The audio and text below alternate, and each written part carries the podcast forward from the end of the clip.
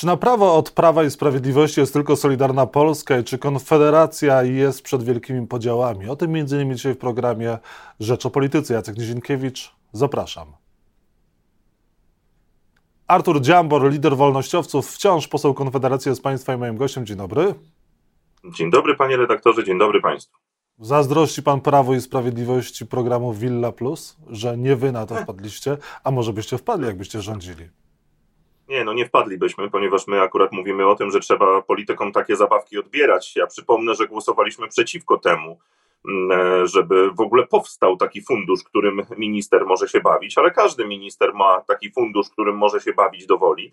No i tutaj jest na tym właśnie cały problem polega. Jak my mówiliśmy o tym słynnym korycie, to nie mieliśmy na myśli Sejmu, bo w Sejmie no akurat zupełnie co innego. My mówiliśmy o spółkach Skarbu Państwa i mówiliśmy o tych właśnie takich funduszach, które ministrowie i premier mogą sobie mogą sobie rozdysponowywać tak, jak mają ochotę. Ja nie wiedziałem o tym, że bycie ministrem będzie polegało na tym, żeby właśnie w ten sposób dysponować pieniędzmi e, państwowymi, czyli publicznymi, czyli naszymi. A bardzo ciekawą odpowiedzią e, ministra Czarnka było to, że e, boli was, bo nie wspieramy lewaków.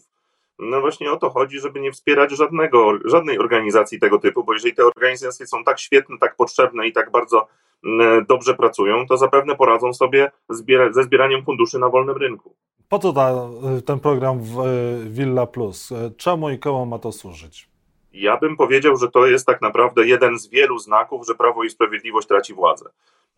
Ponieważ to, że e, pieniądze są e, przepompowywane z jednej kubki na drugą, i że akurat idzie to gdzieś, gdzie e, są znajomi, e, no to to świadczy o tym, że po prostu no, y, trzeba korzystać, póki się da korzystać.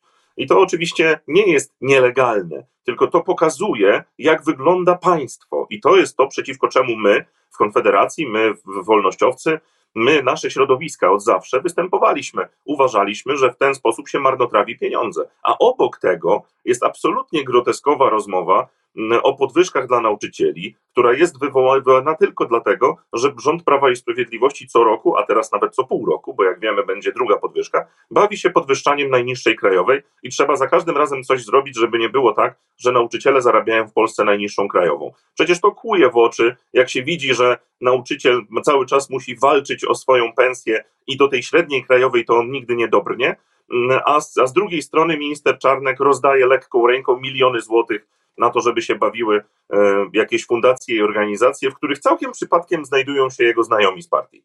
No ale wy jesteście tacy e, wolnościowi, e, jesteście takimi wolnościowcami liberalnymi, antypodatkowymi, że głosowaliście za podatkiem od zrzutek. za no podatkiem od zrzutek, ale oczywiście to bardzo źle wyszło, za co już przepraszałem wczoraj w mediach społecznościowych również.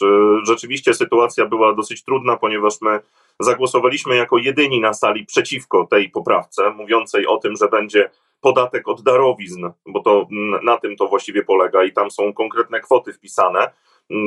Ta interpretacja dotycząca tego, że to uderza też w zrzutki tego typu, jak też na się pomaga, pojawiła się wczoraj i rzeczywiście sytuacja się wylała, ponieważ to jest kwestia interpretacji tego przepisu, który był naprawdę napisany w bardzo dziwaczny, koślawy sposób, ale my głosowaliśmy i tak przeciwko tej poprawce, ponieważ widzieliśmy, że jest to kolejny podatek. Natomiast cała ustawa deregulacyjna akurat była wyjątkowo dobra. Pomijając ten zapis, mieliśmy nadzieję po prostu, że Senat to naprawi. Natomiast rzeczywiście zagłosowaliśmy za tym. Trzeba było może się postawić, może wstrzymać, e, gdy widzieliśmy, że ta poprawka niestety przeszła, ale ona przeszła przy poparciu całej sali. Także, no cóż, no teraz jest szansa, żeby to naprawić. E, paradoksalnie może się okazać, że Senat się e, do czegoś wreszcie przyda, bo Senat oczywiście tę poprawkę wprowadzi, cały Senat za tym zagłosuje, cały Sejm za tym zagłosuje i temat mamy zakończony, ale nie mamy zakończonego tematu opodatkowania zbiórek publicznych, ponieważ ja jestem autorem interpelacji, który, w której pytam się, dlaczego zbiórki są opodatkowane VAT-em. E, które, który wrócił po pandemii do tych zbiórek publicznych. Okazało się, że rzeczywiście ten VAT wcześniej był. Ja uważam, że powinien zostać zlikwidowany. Szczególnie w sytuacji, w której w Polsce nie istnieje fundusz chorób e, rzadkich, którym ja się też cały czas zajmuję, właściwie zajmuję się lobbowaniem na rzecz tego, żeby w budżecie taki powstał, ponieważ jak się wchodzi na portale typu się pomaga, zrzutka i inne tego typu, e, no widzimy, jak gigantyczna jest skala problemu, gdzie NFZ niestety nie funkcjonuje. Także e, niech to będzie początek tej merytorycznej dyskusji o powstaniu Funduszu Chorób Rzadkich. Ja jestem chętny i gotowy, ponieważ tym się zajmuję od początku kadencji. Czy Konfederacja życzy opozycji wspólnej jednej listy na wybory parlamentarne? No, jak pan pamięta taką słynną konferencję 276, e, to to była konferencja, na której pan Borys Budka i pan Rafał Trzaskowski przedstawili taką wizję, że tutaj mamy PiS, e, tutaj mamy nas, a potem tu jest jakaś konfederacja. I to było właściwie wtedy takie troszkę wręcz w to mi graj. Róbmy tak właśnie, żeby tak było, ponieważ wiadomo, że jeżeli mamy te dwa do wyboru, ludzie zawsze zaczną przychylnym bardziej okiem patrzeć na tego trzeciego, tego najsłabszego, którego w jakiś tam sposób trzeba wesprzeć. Poza tym, wyborcy tych partii, które mają wejść w tę gigantyczną koalicję, na pewno nie będą zadowoleni z takiego połączenia. No, nie, nie wyobrażam sobie, żeby wyborcy PSL-u, jednak mimo wszystko konserwatywni, tradycy, tradycyjni, byli zadowoleni ze spóły z na przykład lewicą i w drugą stronę, tak? Więc tacy wyborcy mogą się wtedy zacząć zastanawiać, czy może jednak jakaś inna droga. I Konfederacja z oczywistych względów na takim układzie zyskuje. Także y, nie wiem, trzymamy kciuki. Niech się dogadują, tylko oni też muszą sobie policzyć metodę Donta, ponieważ metoda Donta jest rzeczywiście drastyczna.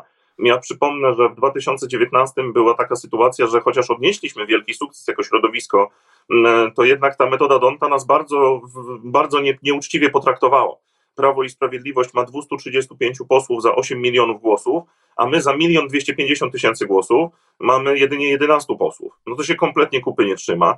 Mm, I jeszcze sytuacja jest taka, że gdybyśmy mieli tam 100-200 tysięcy głosów więcej, to mielibyśmy dodatkowych 10 posłów prawie.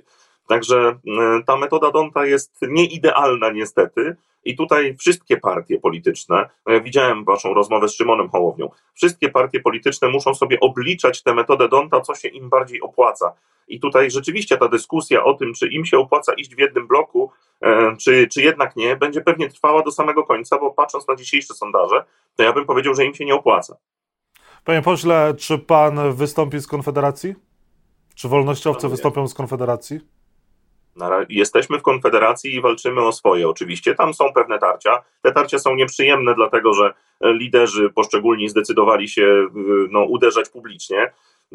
Ja nie pozwoliłem sobie na to, żeby publicznie we mnie uderzano i żeby nikt tego nie zauważył, więc też odpowiedziałem. Natomiast teraz jest jeszcze czas na jakąś refleksję. Tam się dzieją w jednej z partii członkowskich tak zwane prawybory. Po tych prawyborach będziemy dyskutowali o tym, co dalej. Zobaczymy pan wystartuje, będzie jedynką na listach Konfederacji, czy jednak nie? No bo w prawyborach pan nie wziął udziału. Nie wziąłem udziału w prawyborach, ponieważ ja uważam, że te prawybory to jest taka smutna ustawka. Natomiast liczę na to, że jednak e, moi koledzy z Konfederacji stwierdzą, że troszkę szkoda by było zakopać pod ziemię e, tak aktywnych posłów jak Dobromir Sośnierz, Jakub Kulesza i ja. Jesteśmy we trzech jednymi z liderów aktywności sejmowej. E, ja tu przypomnę, że Dobromir Sośnierz jest chyba jednym z dziesięciu najbardziej aktywnych posłów w Sejmie na sali sejmowej. Ja zresztą również jestem tam na, na szczycie tabeli, gdzieś w okolicach, w okolicach pierwszej dwudziestki, trzydziestki. Jeżeli chodzi o interpelacje, czyli interwencje poselskie w Sejmie, ja jestem tutaj najbardziej aktywnym posłem Konfederacji, a Jakub Kulesza jest chyba najaktywniejszym posłem, jeżeli chodzi o interwencje poselskie, między innymi w ZUS-ie i jeżeli chodzi o działalność w zespołach. Więc więc no troszkę szkoda e, byłoby, gdyby jakieś polityczne układy, układziki wewnętrzne sprawiły, że trzech pracujących posłów zastępuje się e, no nie wiadomo kim, a w moim przypadku e, w tych prawyborach został wyznaczony tutaj pan Stanisław Tyszka, który do partii dopiero co przyszedł niedawno i który no jeszcze się tej partii nie za bardzo zasłużył, to po pierwsze, a po drugie, no jednak jest warszawiakiem jest warszawiakiem, który startuje, który ma startować w Gdyni, a spadochroniarzy, jak wiadomo, wyborcy nigdy nie lubią i nie chcą. E, więc no, mam nadzieję, że jakaś refleksja po tych prawyborach przyjdzie i będziemy mogli wrócić do poważnej rozmowy wewnętrznej, w której e, nie dyskutujemy w mediach, tylko dyskutujemy właśnie ze sobą i ustalamy pewne sprawy. Czy Sławomir Mencen jako lider Nowej Nadziei wzmocnił Konfederację, czy ją osłabił i podzielił? Sławomir Mencen jest bardzo popularnym człowiekiem w internecie. On sobie opanował rzeczywiście bardzo tę sztukę dużej, dużej oglądalności, zarówno na Facebooku, jak i na TikToku. i na pewno merytorycznie jest też bardzo dużym wsparciem, ponieważ to był i jest, myślę, kandydat Konfederacji na ministra finansów. Więc pod tym względem oczywiście, że jest, to, że jest to wzmocnienie, natomiast niestety jego polityczna działalność, takie właśnie personalne uderzenia w nas, E, to jest coś, co powinno się po prostu nigdy nie pojawić na, na przestrzeni, a się pojawiło. Atak na wolnościowców, y, który przeszedł od niego, został odczytany jak został, natomiast no, no my nie mogliśmy nie reagować w, w momencie, gdy, gdy dzieją się takie rzeczy. Także zachował się tutaj nie po koleżeńsku, zachował się nie w porządku, dalej się tak zachowuje, a my mamy nadzieję, że jednak to się skończy, ponieważ już za pół roku wybory. My zaraz też musimy kończyć, ale na koniec niech mi pan powie na listach PSL-u, Koalicji Polskiej, ewentualnie porozumienia i agro Unii pan by się widział w przyszłości? Ja znam tych ludzi, na pewno cenię sobie, szanuję, lubię y, część z nich i oczywiście często rozmawiamy, natomiast nie ma takiej dyskusji w tym momencie. My jesteśmy w Konfederacji y, i oczywiście, jeżeli coś, coś pójdzie źle, to będziemy rozmawiali o innych układach, ale tutaj dzisiaj widziałem y, informację o tym, że porozumienie dogaduje się z Agrounią co do wspólnej listy. Mm, także im bliżej wyborów, tym, tym bardziej się będzie zagęszczać ta sytuacja na scenie politycznej. Podobnie zresztą jest też na linii Platforma Obywatelska PSL, czy Hołownia PSL, Hołownia Platforma Obywatelska. Oni mogą pójść w takiej kombinacji, w jakiej my jeszcze dzisiaj tego nie wiemy. Także mm, Także zobaczymy. A u nas mam nadzieję, mówię, że się wszystko jednak poukłada po tym ciężkim okresie, w którym nagle zaczęliśmy w mediach rozmawiać o tym, co my o sobie sądzimy. I ostatnia kwestia, ewentualna koalicja Konfederacji z Prawem i Sprawiedliwością po kolejnych wyborach jest możliwa, gdyby Prawo i Sprawiedliwość wygrało, ale nie miało większości do rządzenia i Konfederacja weszłaby do Sejmu. Jest taka możliwość, czy nie? I czy Sławomir Mencen jest na to otwarty, czy nie? Krótko odpowiem, nie ma mowy. E, natomiast y, uzasadnię to tym, że Prawo i Sprawiedliwość to jest partia, która jest najbardziej socjalistyczną partią jaką mamy dzisiaj na scenie politycznej.